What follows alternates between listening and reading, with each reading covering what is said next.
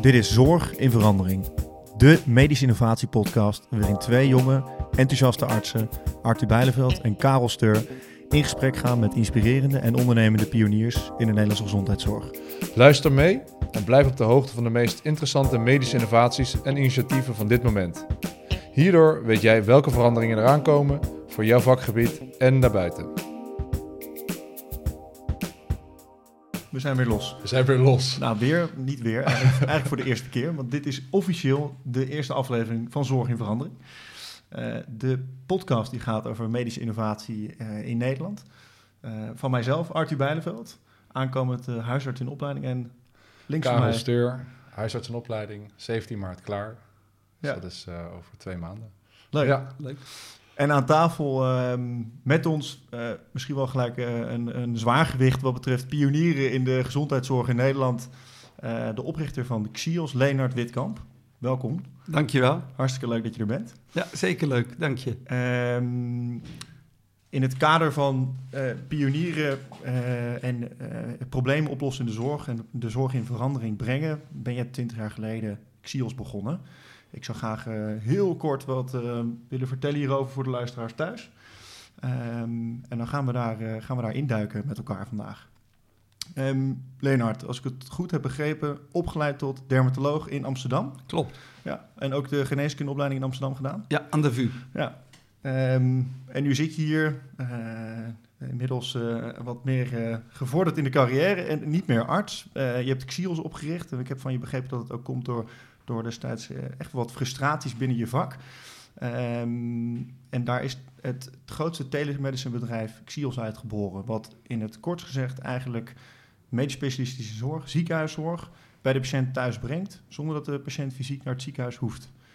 Klopt. Heb ik hem ja. zo, zo heel goed. Heel wonder mogelijk gezegd? Ja, dankjewel. Ja. Oké. Okay. Nou, nou, mooi dat je hebt hem uh, goed ingeleid, uh, Arthur. Uh, hoe wij de podcast willen beginnen, uh, we weten natuurlijk zorg in verandering. En uh, we gaan zo het hebben over verandering in de zorg. Maar we zijn eerst nog even benieuwd naar of er nog recente veranderingen zijn in het persoonlijke leven van jou, Leonard. Kan je daar ja, iets over vertellen? Dat, dat, dat is een hele, hele actuele vraag. want eigenlijk de belangrijkste verandering die ik zelf meemaak is eigenlijk twee een individu en een bedrijf wat in volwassenheid uh, aan het komen is. Dus mijn zoon, die is 18, uh, wordt die aanstaande vrijdag. En dan leer je dus als ouder dat je eigenlijk steeds meer moet loslaten. En datzelfde gebeurt ook met Xios. Xios is echt volwassen aan het worden. We zijn nu best een groot bedrijf. We hebben een, echt een hele goede directie. En dan moet je eigenlijk als uh, oprichter en directeur die 20 jaar aan het roer heeft gestaan... is een enorme uitdaging om het roer los te laten. En ja. uh, dat is wel de, de, belangrijkste verandering, zowel bij mijn zoon als bij mijn bedrijf, waar ik echt het afgelopen jaar hard mee bezig ben geweest. Dus die processen die lopen parallel aan elkaar. Die lopen parallel, ja, oh, zeker. Absoluut, ja. En die lijken ook heel erg op elkaar, kan ik jullie ja? verzekeren. Ja. Wel, welke gelijkenissen zijn er? Nou, de gelijkenis is eigenlijk dat je je te veel met, uh, op een goed moment met... Uh, in dit geval bijvoorbeeld met mijn zoon bemoeit. En dat je dan achteraf denkt van, dat had ik gewoon niet moeten doen. en dan denk je dat je het beter weet. En dan weet je het soms ook wel beter. Maar het heeft ja. totaal geen effect dat je dat gaat vertellen. Ja. Heb je daar een, heb je daar een concreet voorbeeld van? Toevallig de laatste weken nog? Nou, kijk, ja, wat, wat, wat een belangrijk voorbeeld is... Ik heb altijd uh, een beetje bij hem erop gedrukt... dat hij uh, wel wiskunde en economie moest doen. Want hij wilde ook echt een beetje in de business gaan... En uh, nou ja, daar is hij gewoon, uh, dat vindt hij echt niet leuk. Ja. En dat, uh, dus we hebben op het laatste moment hebben we gekozen om dat te vervangen door Frans en tekenen. En ja, hij bloeit helemaal op. En dan, ja, ik kan niet anders concluderen dan dat ik daar fout echt in gestuurd heb. Ja, ja. En, ja, en, zo, en, en dus elke keer als ik hem zeg van, nou, zullen we nog even oefenen met Frans? Nee, nee, nee, nee, nee. Nou, dan oké, okay, niet doen. Ja. ja. En, uh, en, en zo word je wel ja, weer een beetje op jezelf uh, ja, teruggeworpen. En dat is ook heel gek, want uh, ik ben altijd gewend om dingen te bedenken, maar ze dan ook te doen of te zorgen dat ze... En nu bedenk ik nog wel, maar ik doe ze niet meer. Dus ik heb ook wel tijd. Ja, ja. ja. Leuk, want dus ook, je, je hoort vaak ondernemers die een bedrijf opzetten, dat je kindje is die groeit. Je trekt de gelijkenis tussen je eigen zoon. Dat is natuurlijk letterlijk je kind die ja, groeit. Nee, maar zo is het. Zo is het. En, en, en dus dat bedrijf wordt volwassen. En kijk, en aan de ene kant, kijk, je, je, ook een kind met volwassen, dat, je, raad, je laat het nooit los. Ik bedoel, je bent er altijd natuurlijk, maar alleen ja, op sommige dingen wordt, zo'n, wordt je kind gewoon toch intelligenter dan jijzelf. En, uh, en veel slimmer dan jijzelf. En, uh, ja, dat, en zeker als je natuurlijk meerdere kinderen hebt, ja, en, en dat geldt helemaal in een bedrijf. Want dan ga je natuurlijk je krijgt op een gegeven moment een directeur financiën, je krijgt een directeur commercie, je krijgt een directeur uh, operations, je krijgt een directeur tech. Ja. die weten op hun terrein allemaal echt veel beter wat, jij, wat jij weet. En dus dat moet je. Maar wat ik nog wel merk, is dat ik ja, het, weet je, toch de long-term visie, dat, dat, dat nou, daar ben ik nog wel het beste in. Die heb jij. Ja, ja daar ben ik nog, en dat vind ik ook voor mijn zoon. Ja. dus, dus een, beetje, een beetje loslaten, maar wel bijsturen. Absoluut. Ja, dus, dat, en dan kom je wat meer in die coachende rol. En ja. dat, uh, dat, dat, ja, ze zeggen wel, ze, kijk, van je, van je twintigste tot je veertigste ben je uh, leerling. Van je veertigste tot je zestigste ben je gezel. Dan doe je het echt. Van je zestigste tot je tachtigste ben je coach. Ah, en daarna ja. ga je verhalen vertellen. nou ja, dat, zo is het een beetje. Zo voor mij klopt, klopt, klopt dat ongeveer. Als je ze nog kan herinneren. Ja, ja. Ja, ja zeker. Even kijken, wat ook dan onze vervolgvraag is.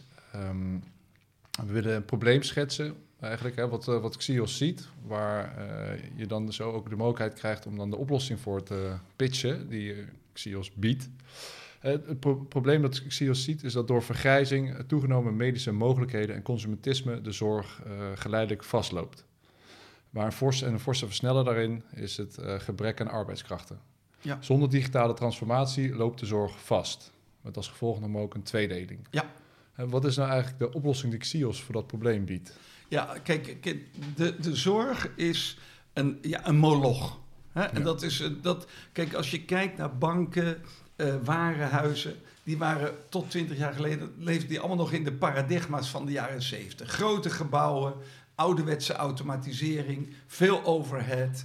Uh, de, of je nou kijkt naar Vroom en Dreesman, of naar de banken, of naar de, naar de, uh, de reiswinkels, allemaal hetzelfde. En, en, en daar, heb je allemaal die digitale transformatie gehad. En dat is in de zorg nog niet zo. In de zorg hebben we nog steeds enorme ziekenhuizen, enorme gebouwen. We hebben peperdure ICT die we gebruiken, maar wat gewoon eigenlijk gewoon niet meer is dan ja, toch veredelde automatisering. We hebben heel veel mensen in dienst uh, die, die, die, die complexe organisaties gewoon moeten leiden. En dan om, om nog even nog wat duurder te maken, huren we heel veel adviesorganisaties in. En, en, en, en dat, is, dat maakt die zorg enorm duur en log. En, uh, en daarmee kunnen we dat kunnen we gewoon op een goed moment niet meer betalen. Hè? Maar dat, dat is eigenlijk altijd het argument geweest van ja, als we straks die vergrijzing hebben, dan zien we dat die kosten van de zorg zo enorm gaan toenemen dat we niet meer normaal onderwijs kunnen geven. Mm -hmm. Want daar hebben we geen geld meer voor. Of dat we geen leger kunnen hebben. Of dat we geen wegen kunnen hebben. Dus die, het argument, ook mijn argument, is altijd geweest, jongens, we moeten er wat aan doen. Want die kosten, dat gaan we gewoon niet kunnen opbrengen. Maar wat je nu ziet, en dat is echt door corona versneld, is gewoon dat je ziet van ja, maar uiteindelijk is de gamechanger niet dit. De gamechanger is dat er niet genoeg mensen zijn om die zorg uh, te verlenen. Hoe komt dat? Uh, dat, dat komt doordat er natuurlijk vergrijzing aan de ene kant, dus er komen te veel mensen, maar er stromen gewoon te weinig mensen ook weer in, in de zorg. Ja, hoe, hoe komt dat? En dat is omdat er minder mensen zijn. Maar ook omdat, en ja, dat is wel gewoon, het is, het is niet, de zorg heeft niet meer voor heel veel mensen toch dat, ja, of meer vanuit een religieus mensenhelpen aspect, of vanuit een, uh, een, een ambitieus aspect, whatever, dat heeft die aantrekkingskracht niet meer. En ja, het is gewoon, de zorg heeft er ook wel van jongens, het is hard werken voor weinig geld. Ja. Hè? En, uh, dus het heeft gewoon geen goede reputatie. En overal in die arbeidsmarkt. Want die arbeidstekorten die zijn overal. Ja, dan, wordt, dan trekt een, een bedrijf wat gewoon veel geld heeft of veel mogelijkheden heeft, trekt harder aan die mensen ja. dan de zorg.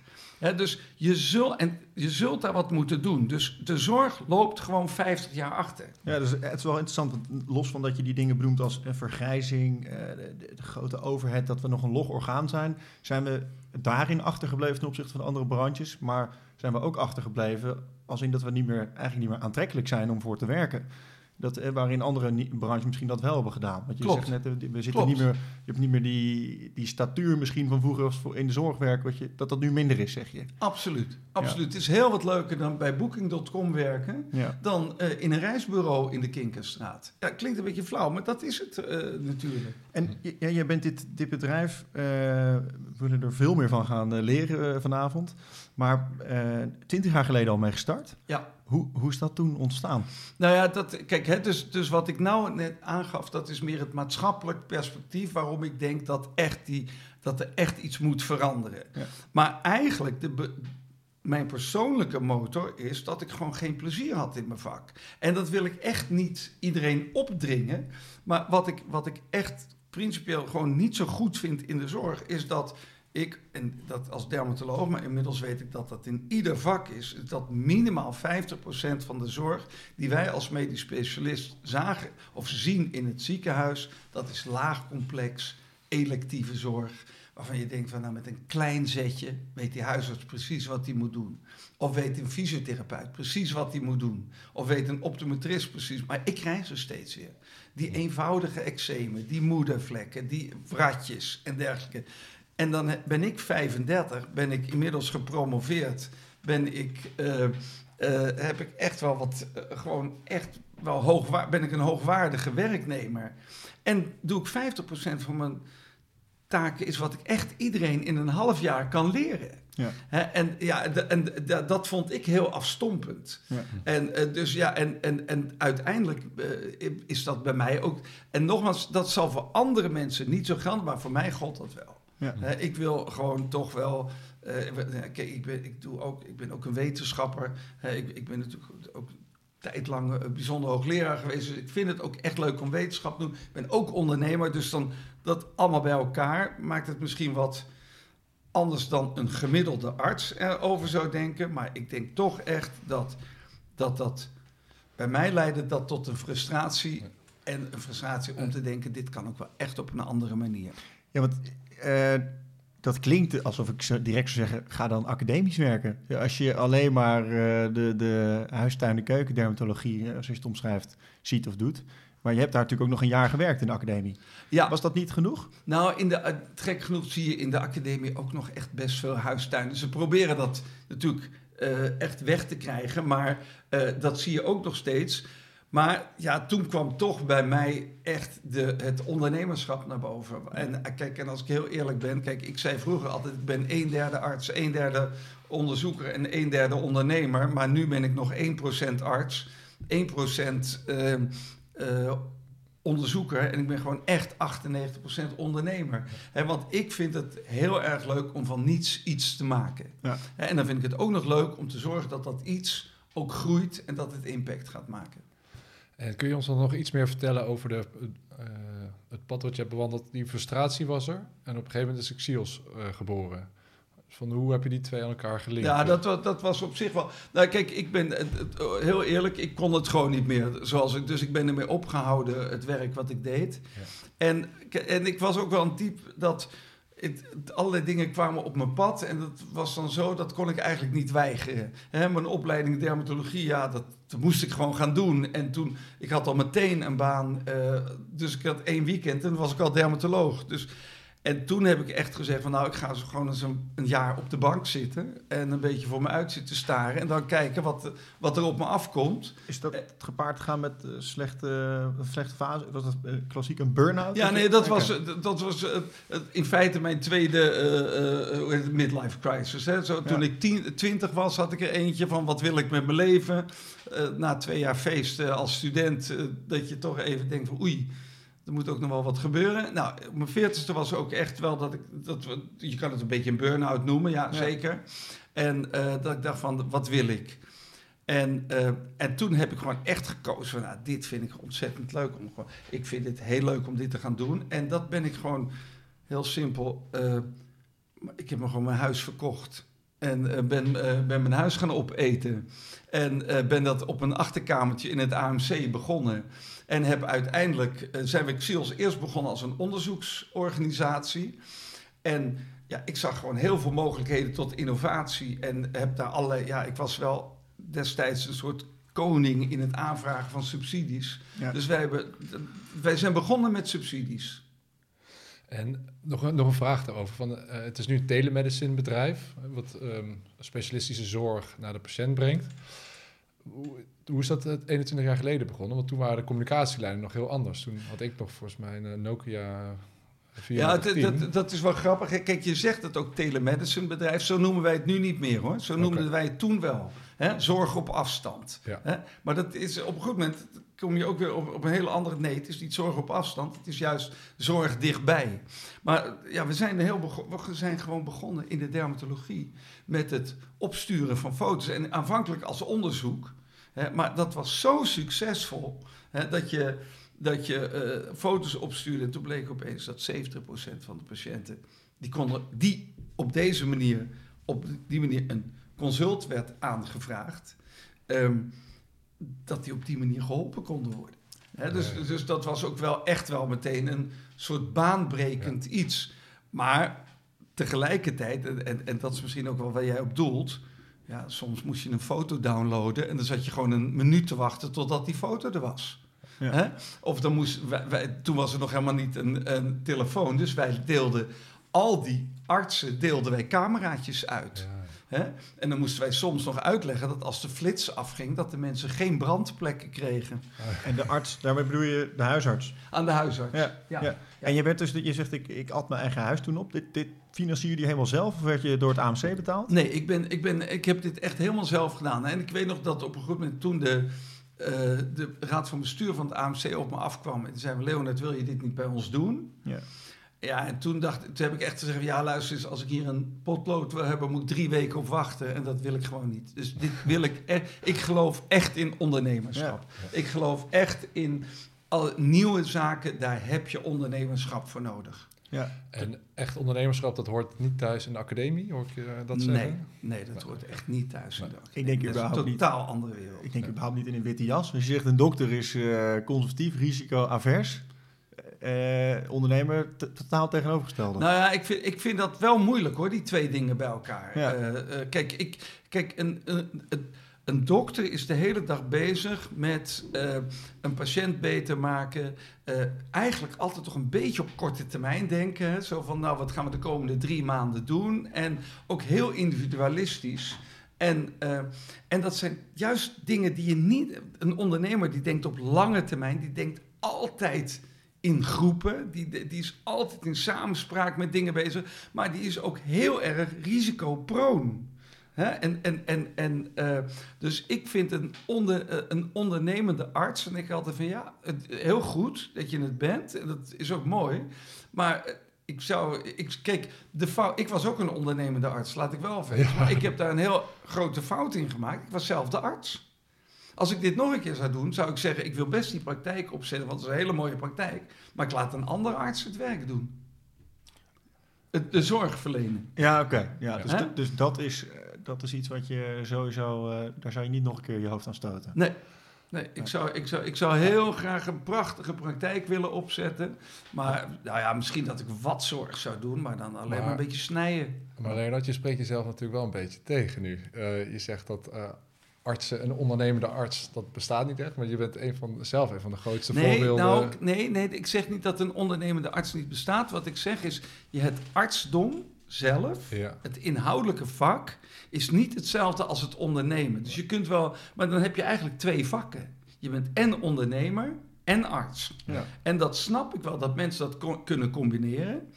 Maar ik kijk bijvoorbeeld toen ik SEALS opstartte, heb ik ook nog een tijd lang ben, heb ik gewoon voor de lol nog wat dermatologie gedaan.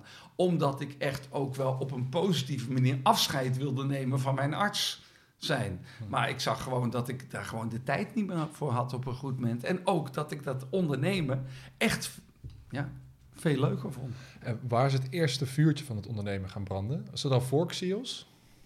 Ik had het al, ik bedoel, ik, het, het eerste vuurtje op Koninginnedag. Weet je wel, ik bedoel, ik verkocht allemaal oude troep. En ik had duizend gulden destijds nog. En dan gingen we aan het eind van de dag gingen we bij een twee-sterren restaurant gingen we dat verbrassen. Ja, dat, dat, dat, was het eerste. En zo heb ik steeds dingen gedaan toen ik in mijn, eh, eh, hoe heet het, in, mijn, tijdens mijn assistentschap dermatologie heb ik een bedrijf dat heette PolyTV opgericht. Dat je dus in de polywachtkamers Oké. een televisie had, dat mensen allerlei opleidende filmpjes kregen. En dat werd gefinancierd door eh, de farmaceutische industrie of whatever. Ja. Nou, dat heb ik verkocht. Weet je, allemaal, ik heb een huis gekocht en gesplitst en dat weer helemaal in verdiepingen Ja, ja. verkocht. Dus ik ben altijd ondernemend Ja, geweest. Ja, ja, altijd. Ja, dus dat Ja. vuurtje zat er echt al eh, Altijd. vroeg in. Ja. ja. Leuk. Ehm, ja, laten we, la- laten we, we, we, er is veel te bespreken. Het is, het is hartstikke, hartstikke leuk om je- over al die dingen te horen. Maar we gaan even terug weer naar waarvoor we eigenlijk zitten, hè, voor, voor Xios. Ja, En dus, eh, je hebt al een beetje wat verteld. Twintig jaar geleden begon dat uiteindelijk uit een soort van eh, onderzoeksidee vanuit het AMC, wel zelf gefinancierd. Eh, je benoemt waar je dan tegenaan liep. En toen, wat, eh, wa- wa- waar is Xios is gigantisch gegroeid en eh, bestrijkt nu meerdere specialismes. Ik zit te kijken cardiologie, dermatologie, oogheelkunde, allergologie, pulmonologie, de interne geneeskunde, somnologie en de GGZ. Nou, ja. we hebben het chirurgie sinds kort ook. Siri, we hebben het praktisch over de hele gezondheidszorg die jullie aanbieden. Ja. Ehm, ja, wat is jullie meerwaarde? Ehm, ja, misschien laat ik nog even kijken hoe, dat, hoe die overstap gegaan is. hè. Kijk, wij, wij hebben dat natuurlijk onderzocht. Hè, van, bijvoorbeeld eerst met dermatologie en ook nog met andere vakken. En toen zeiden we van, nou, dit is zo succesvol. Dit moeten we gewoon gaan aanbieden aan eh, allerlei ziekenhuizen. Dat ze gingen gaan... Nou, dat lukte niet. Maar wij hadden natuurlijk des, eerst onze inkomstenstroom vanuit subsidies. We hadden daar wat ontwikkeld. Toen dachten we, ja, toen, we dat, toen hebben we inderdaad gezegd, nou, als dat dan niet lukt, dan gaan we maar zelf een ziekenhuis worden. Ja. En toen hebben we zelf, dat was, het heette destijds een, een zelfstandig behandelcentrum. En eh, tegenwoordig heet dat een instelling voor medisch specialistische zorg. En eh, dat is eigenlijk iedere vorm van medisch specialistische zorg, maar dan buiten het ziekenhuis. En eh, dat hebben we toen opgericht in 2005. En zijn wij dus echt gewoon net als een gewone zorginstelling dermatologie gaan aanbieden. En wat is onze meerwaarde? En dat is eigenlijk heel simpel. Wij zeggen, laat ik even zeggen, eh, ik geef een voorbeeld. Een patiënt komt bij de oogarts. Die komt eerst in het ziekenhuis, wordt daar gezien door de artsassistent. Vervolgens gaat hij in het ziekenhuis naar de optometrist. En uiteindelijk geeft de oogarts die patiënt ook nog een hand. Nou, wij hebben gezegd, nou, voor de alle eenvoudige eh, eh, gezondheidszorg kun je die artsassistent, eigenlijk die rol kan de huisarts eh, op zich nemen. De rol van die optometrist in het ziekenhuis doet de optometrist in de buurt. Dat, die connect je via het portaal en die oogarts die superviseert op afstand. Dus, en, dat, en dat is echt onze meerwaarde, want wat wij niet nodig hebben is dat dure ziekenhuisgebouw. Wat wij niet nodig hebben, dat zijn de eh, dure Epics en de eh, chipsoften van deze wereld. We hebben geen overhead, dus we kunnen veel efficiënter leveren, maar we kunnen bovendien veel patiëntvriendelijker eh, zorg verlenen, want wij hebben per definitie geen wachttijd, maar we hebben ook een doorlooptijd van gemiddeld 1, 2 dagen. Dus een patiënt met een verdachte moedervlek of een meer een goedaardige moedervlek, maar die patiënt maakt zich de zorgen om. Die patiënt weet gewoon binnen een dag wat er aan de hand is, in plaats van 6 tot 12 weken wachttijd. Dus het is veel patiëntvriendelijker. En je zou ook kunnen zeggen of, eh, dat dat laaghangend fruit is, eh, wat, wat jullie wegsnoepen van de ziekenhuizen. Eh, hoe zijn de reacties van, van ziekenhuizen op jullie diensten? Nou, kijk, het- dat, dat vind ik altijd een beetje onzin, wegsnoepen. Want ik, kijk, ik zeg, we halen juist die zorg daar weg die daar niet hoort. Ja. Hè? En, eh, maar wij doen dit al, allemaal in samenwerking met die ziekenhuizen. Ja, we doen oké. het ook in samenwerking. En want ik geloof helemaal niet in een concurrentie. Ik Ja. geloof juist dat je dit in een ecosysteem moet doen waarin je samenwerkt. Ja. En want er is een gemeenschappelijk probleem. je- dat moet je ook gemeenschappelijk oplossen. Hè? En die ziekenhuizen die hebben ook echt een functie voor moeilijke zorg. eh, sociaal zwakkeren, voor ernstige, acute, eh, multidisciplinair, hoort allemaal in een ziekenhuis. Maar die laagcomplexe zorg, waarvan eigenlijk iedere medisch specialist denkt van oei, daar heb ik er weer een. Weet je, nou, ik zet de automatische piloot aan. Nou, als je dat op die manier kunt regelen, maar die medisch specialist die doet dat wel vanuit dat ziekenhuis. Dus wel je regelt dat regionaal in. Dus je koppelt ook de huisartsen uit de regio Zwolle aan de medisch specialisten in het Isela Kliniek in Zwolle. Dan is dat, is dat voor iedereen voor meerwaarde. En wat het voordeel voor een ziekenhuis is, dat het dan ook uh, de adherentie vergroot en versterkt met de huisartsen. Ja. Hè, want wat, wat eigenlijk altijd weer terugkomt bij de huisartsen, waarom die het echt leuk vinden, ze doen hun patiënten plezier, dat is één, maar ze leren ervan. Hè, want in plaats van een, even een verwijzing en dan over drie maanden terugkrijgen wat het was, dan heb je geen verband meer tussen de verwijzing en wat het was.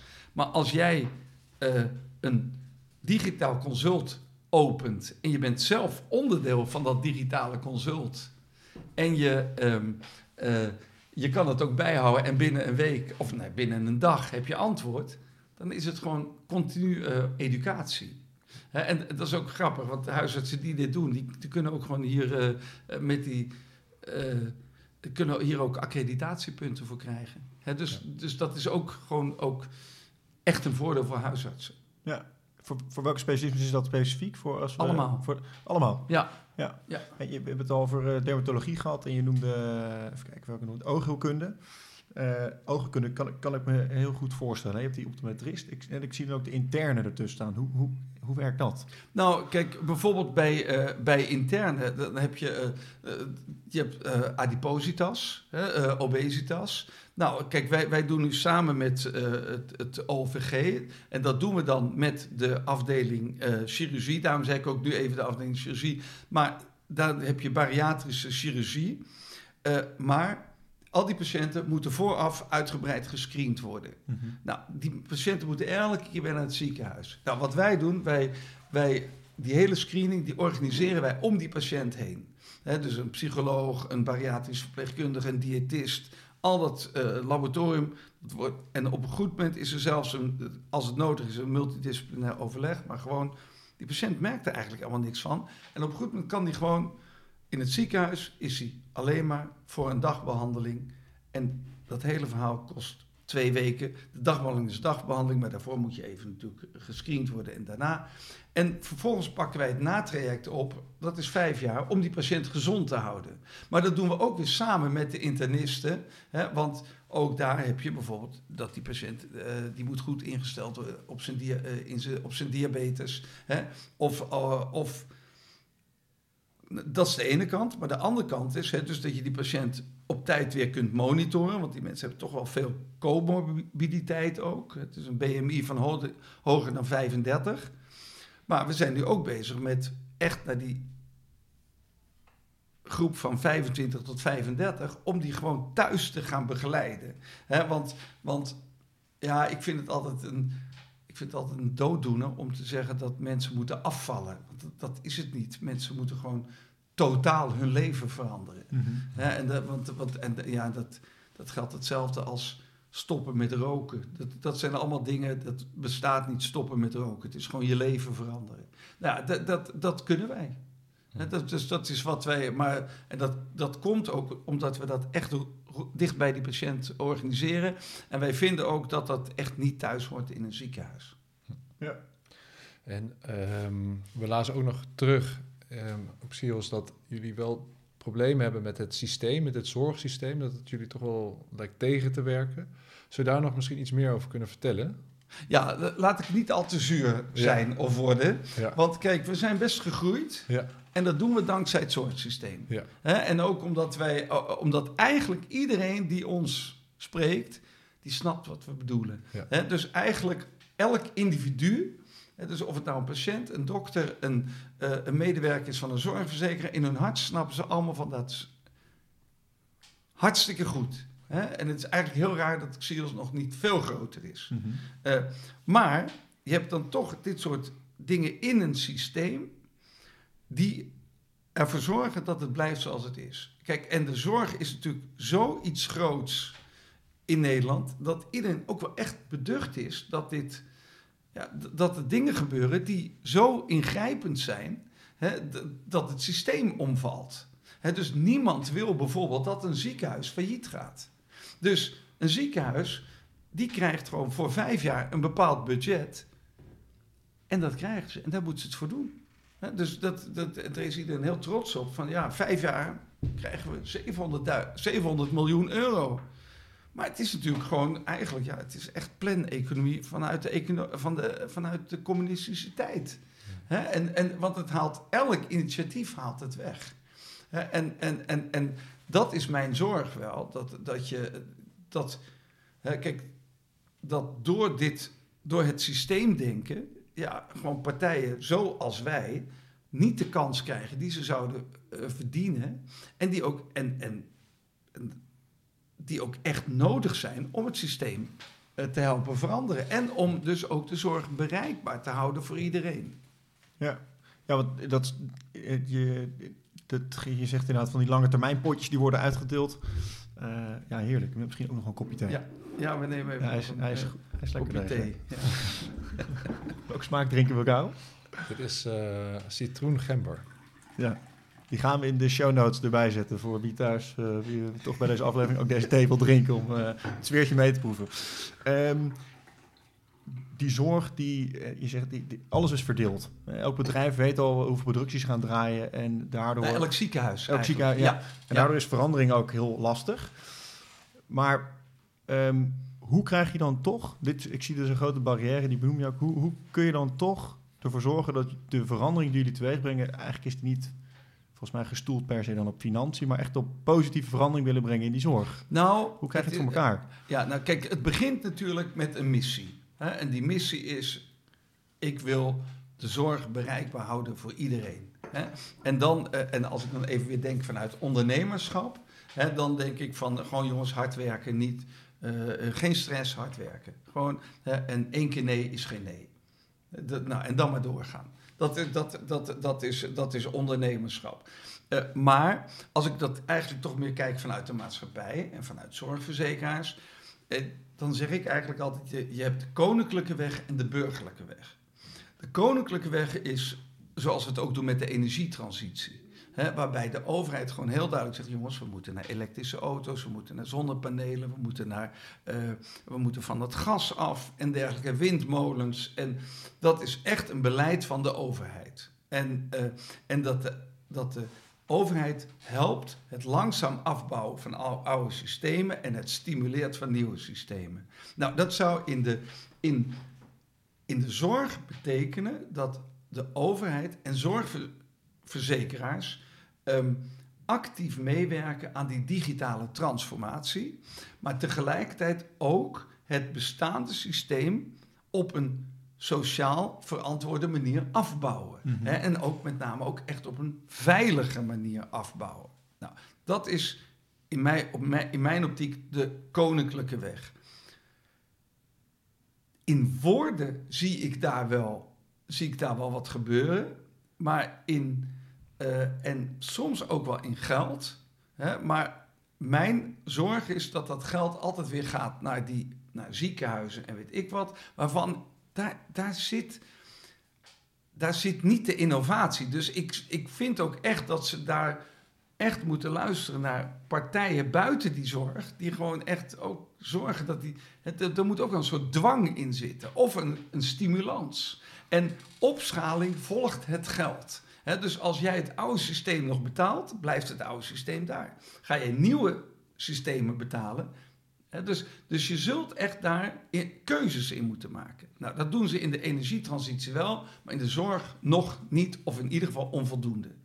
Ehm, het alternatief is, dat, dat is dan wat ik de burgerlijke weg noem. En dat is in feite wat er natuurlijk gebeurt met Uber. Ik bedoel, ja, je hebt een taxibedrijf TCA Amsterdam, wat een monopo- monopolist is in Amsterdam. En opeens komt Uber eraan.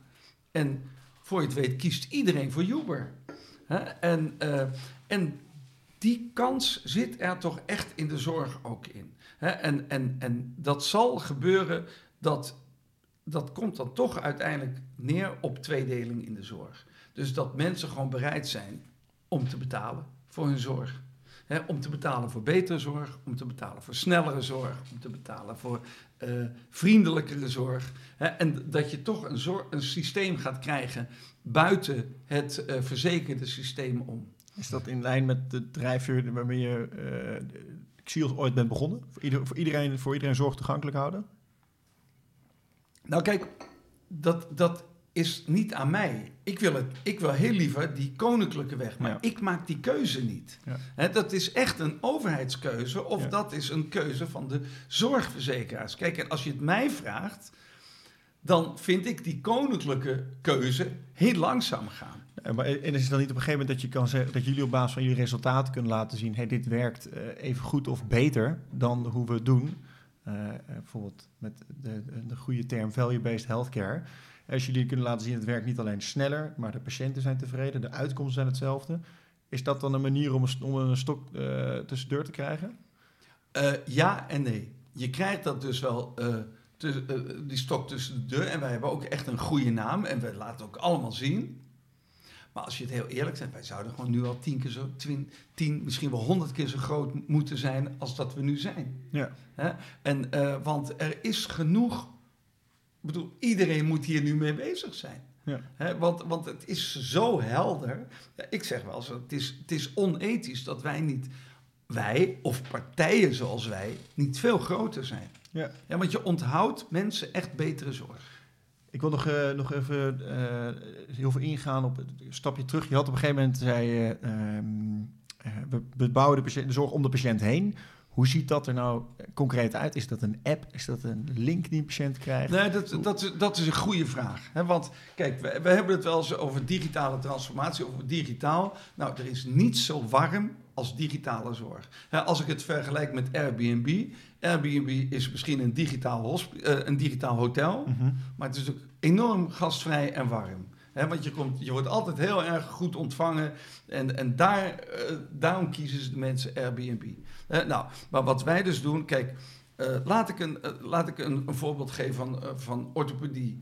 Iemand met een heupartrose, 9 van de 10 gaan naar het ziekenhuis en worden weer met een handdruk naar huis gestuurd door de orthopeed. Nou, wat, wat je ook kan doen, is dat je zegt, nou, die huisarts verwijst naar Xios. Hij opent het Xios-dossier en krijgt van ons een aantal vragen aangereikt vanuit tweede lijns protocollen. Tak, tak, tak. Oh, is dat ja? Wel, die patiënt moet meteen fysiek door. Maar wij houden daar al die negen patiënten tegen. Mhm. Nou, vervolgens gaat die patiënt naar de fysiotherapeut en die doet een geprotocoleerd onderzoek, uh, anamnese, en die komt tot een voorlopige diagnose en een voorlopige conclusie. Dat hele pakketje gaat digitaal naar de orthopeed, die ook met ons werkt. Ja. En die ziet in drie seconden beginnende artrose niet geschikt voor, uh, sorry, uh, niet geschikt voor uh, operatie, maar heel goed voor afvallen, een aantal gezondheidsadviezen, pijnmedicatie. Nou, dat is een paar seconden werk. Want het is allemaal routinematig. Het is eigenlijk altijd hetzelfde. En die fysiotherapeut kan op dat moment zeggen: van, Jongens, ik weet precies wat het is. Het is dit en dit. U moet nog tien keer bij mij komen we gaan dit en dit programma doen. U heeft een aantal e-health filmpjes. Hè, en, uh, en bovendien, ieder jaar vult u even een vragenlijst in hoe het gaat, zodat we u ook goed kunnen monitoren. Ja, en die verwijzing die als, de, als een huisarts, maar, uh, ik werk als huisarts en ik verwijs een patiënt, die krijgt dan een link? Of die, hoe, ja, werkt dit? Dat, dat kan. Uh, ja, wij hebben in alle hissen hebben wij een verwijzing direct, maar kan ook via zorgdomein. Ja, dus wij zijn wat dat betreft eigenlijk gewoon net als ieder ZBC. Alleen, uh, ja, wij hebben niet dat uh, gebouw centraal in de stad. Maar de polykliniek is bijvoorbeeld de huisartsenpraktijk. Ja. En is de, uh, de optiekzaak om de hoek. Dat is allemaal... Hè, dus onze polykliniek is verspreid door heel Nederland. Ja, je hebt ook wel denk ik ook wel echt nodig dat patiënten hier ook in meegaan. Want ik, dit voorbeeld van orthopedie... vind ik bij uitstek ook een vrij patiëntvriendelijke uh, soort van uh, logistieke exercitie. Je verwijst namelijk iemand naar de orthopeed. Dat vaak best wel kort, vooral in ZPC's. Die gaan langs, foto bij de, foto bij de uh, röntgen, direct naar de orthopeed. En ze zijn zo weer weg. Het is een beetje een one-stop shop. En hier moet je dan eerst naar de orthopeed, vragenlijst invullen. Bij Eh, ons? Ja, eh, eerst naar de fysio, sorry. Ja. Vragenlijst invullen, dat gaat dan als pakketje in de orthopeed. Eh, dat klinkt ook weer een beetje omslachtig. Nou, die one-stop shop, dat is het niet altijd, de- denk ik. Maar ik, kijk, ik denk, ik denk wel dat bijvoorbeeld hè, ZBC's, die hebben dit alweer weer beter ingericht dan ziekenhuizen. Ja. Dat, dat ben ik met je eens hoor. Dus wij zitten daar eigenlijk tussenin. Hè? Maar eh, kijk, uiteindelijk komt die patiënt toch weer vaak bij die fysiotherapeut terecht. Hè? Dus bij ons, wij sparen die patiënt die gang naar het ziekenhuis of naar een ZBC, eh, wat je wil. Het is wel waar dat als er een foto genomen moet worden, moeten ze naar het, eh, eh, meestal naar het artsenlaboratorium. Ja, dat is wel, eh, dat, dat is zo. En gelden jullie ook als eh, digitale eh, zorgverlener? Hoe ziet dat hier financieel technisch uit? Hè? Zitten jullie ook in de anderhalve lijnsvergoedingen? Is dat dan ook goedkoper? Of is dat dezelfde DBC die de orthopeed dan vraagt? Wij zijn in principe hetzelfde DBC. Du- Dus wat wij, wij, wij, wij, wij zijn een ZBC. eh, dus wij kunnen eh, DBC's declareren. Maar eh, kijk, en dat, op zich is dat ook weer een enorm goede vraag die je nu stelt. Dat was altijd mijn frustratie. Dat wij kregen we de, de, eh, onze discussies met zorgverzekeraars gingen altijd over het budget. Hè? Dus hoeveel zorg mogen wij verlenen? Dan mochten wij bijvoorbeeld voor 3 miljoen zorg verlenen voor die zorgverlener, voor die zorgverzekeraar. Maar die tarieven interesseerden ze helemaal niet. Want ja, of ik nou 100 doe voor 1000 euro of 200 voor 500 euro, het gaat om dat budget. Hè? En, eh, en dus, maar ik wilde altijd die discussie hebben over de prijs. Want ik wil juist die prijs omlaag hebben. En dus wij hebben nu, en dat, en dat is wel echt iets eh, wat we nu eh, een beetje aan corona te danken hebben, dat wij nu eindelijk met een aantal grote zorgverzekeraars van onze budgetten af zijn. Dus wij mogen binnen bepaalde grenzen ongelimiteerd groeien. Eh, maar daar hebben we een stevige marge op onze prijs moeten inleveren. Prima. Ja. Dat vind ik een hele gezonde discussie. Ja. En, dan, want, en, en ik denk dat die discussie veel meer in de zorg gevoerd zou moeten worden. Hè? Maar, dat, maar dat, is, het, het, het, dat gebeurt eigenlijk, bedoel, eigenlijk echt wel weinig. Krijg je dan denk je ook uiteindelijk eh, niet alleen toegankelijkere zorg, maar ook een beetje wat goedkopere zorg? Uiteindelijk, Want dat is absoluut. natuurlijk ook eh, een van de, Absoluut. de grote problemen. Dat het allemaal maar duurder blijft worden. Kijk, ik riep vroeger altijd, ik ben er nu wat voorzichtiger mee geworden. Kijk, wat wij doen is snelle, betere zorg, dichter bij de patiënt tegen een lagere prijs. Ik zeg tegenwoordig voor een eerlijke prijs. En waarom doe ik dat? Wij doen het echt allemaal voor een lagere prijs. Maar wij kunnen natuurlijk echt die lagere prijs nog veel beter eh, realiseren als we goed kunnen opschalen. Ja. Hè? En, en als je toch min of meer kunstmatig klein gehouden wordt, ja, dan, kun je, dan heb je toch die grotere marges nodig. Hè? Maar uiteindelijk, ik, ik roep ook wel eens van, ja jongens, ik doe alles met mijn ogen dicht voor de helft van de prijs. Zeg ik gewoon ja. Ja, als ik er maar genoeg mag doen. Ja, ja. Hè, en als ik er maar genoeg kan doen. Hè, en dat zit, eh, dat, dat zit echt natuurlijk in die digitale transformatie. Je, eh, kijk, je, je moet je voorstellen, voordat er een patiënt in het ziekenhuis gezien wordt door een arts, is gewoon 60% van de kosten al over, aan niet-zorg besteed. Ja. Nou ja, wij besteden dat aan, aan ontwikkeling van nieuwe. Hè, dus wij, wij, wat dat betreft zijn we natuurlijk redelijk uniek, want wij, wij geven al ons geld uit aan innovatie. Ja. Hè, dus wij zijn ook echt een bedrijf wat gewoon alleen maar eh, innoveert. Ja. Hè, dus da- daar. daar eh, ja, wij, als, op, als wij niet zouden investeren, zouden wij stevige winsten kunnen maken. Maar wij investeren steeds weer in die innovatie. Ja, dat is ook denk ik ook heel eh, belangrijk. Hè? Innovatie houdt juist het bedrijf, de kern van het bedrijf, gezond. Ja. En eh, ik, ik vrees dat we al wel een beetje richting het einde van de aflevering gaan. Eh, ik denk dat we nog uren kunnen doorpraten. Hoe wij de podcast willen gaan afsluiten eh, is met de volgende vraag. Ehm, waar staat Xios over drie jaar? Of wat is een beetje de, wat is de toekomstvisie van Xios? Nou, dat is ook weer een hele eh, actuele vraag. Kijk, ik zie onszelf toch echt wel. eh, ik mag het, kijk, wij zijn een digitaal ziekenhuis. Dus, dus, eh, en, en wij, mijn persoonlijke motivatie. Kijk, onze missie is de zorg bereikbaar houden voor iedereen, gezondheid bereikbaar houden voor iedereen. En dat is door het hele eh, ja, bedrijf, in het DNA eh, zit dat van ons, eh, van ons bedrijf. Mijn persoonlijke drijfveer om nog in ieder geval minimaal 20 jaar bij Xeels te blijven werken, is dat wij impact. Ik wil gewoon impact maken. En impact betekent groei. En daarvoor heb je drie dingen nodig. Dat is gewoon echt top of the bill technologie. Je hebt de beste mensen nodig en je hebt geld nodig. En dat is waar wij ons op dit moment. Dat is ons fundament. Tegelijkertijd moet je ook echt heel goed kijken van jongens, wat kunnen we doen naar de buitenwereld dat onze klanten ons geweldig vinden en echt zien wie we zijn. Dat onze, ik ga je antwoord geven. Zorgverleners dat zien, dat we een mooi product hebben. Maar uiteindelijk zie ik dus ons over drie jaar gewoon, eh, dan zie ik ons wel tien keer zo groot als dat we nu zijn. En daar hebben we dus, eh, en daar zijn we dus nu ook echt voor het eerst bezig om te kijken van ja, daar zullen we dan toch ook investeerders voor moeten hebben die ons daarin gaan helpen. Want uiteindelijk heb je daar ook geld voor nodig. Want die zitten er nog niet achter. Nu nog niet. Ja, Ja. ik. Eh, Oh, en nog een paar anderen. Maar niet een, eh, niet een, eh, een private equity Nee. fund of iets die eh, Nee, een partij nee, die geld wil zien zo snel Nee, mogelijk. nee we, hebben, we hebben echt ervoor gekozen om, om echt op een organische wijze te groeien. En, ehm, eh, en eigenlijk het moment af te wachten dat er echt vanuit samenleving, dat we echt gaan zien, ja, nu gaat er wat gebeuren. Nou, dat denk ik. En dat we ook zelf er rijp voor zijn. Hè, en, eh, maar kijk, uiteindelijk zou, is mijn ehm, gedachte ja, nog een paar, één of twee rondes qua investeerders. Dan uiteindelijk naar de beurs. Hè, en dan, dan wordt het gewoon toch weer een publiek domein, maar wel in de private sector. Ja. Hè, en dan geven we eigenlijk, eh, dan hoop ik dat Xios weer terug te geven aan de samenleving. Kijk, dat eh, zijn mooie toekomstplannen.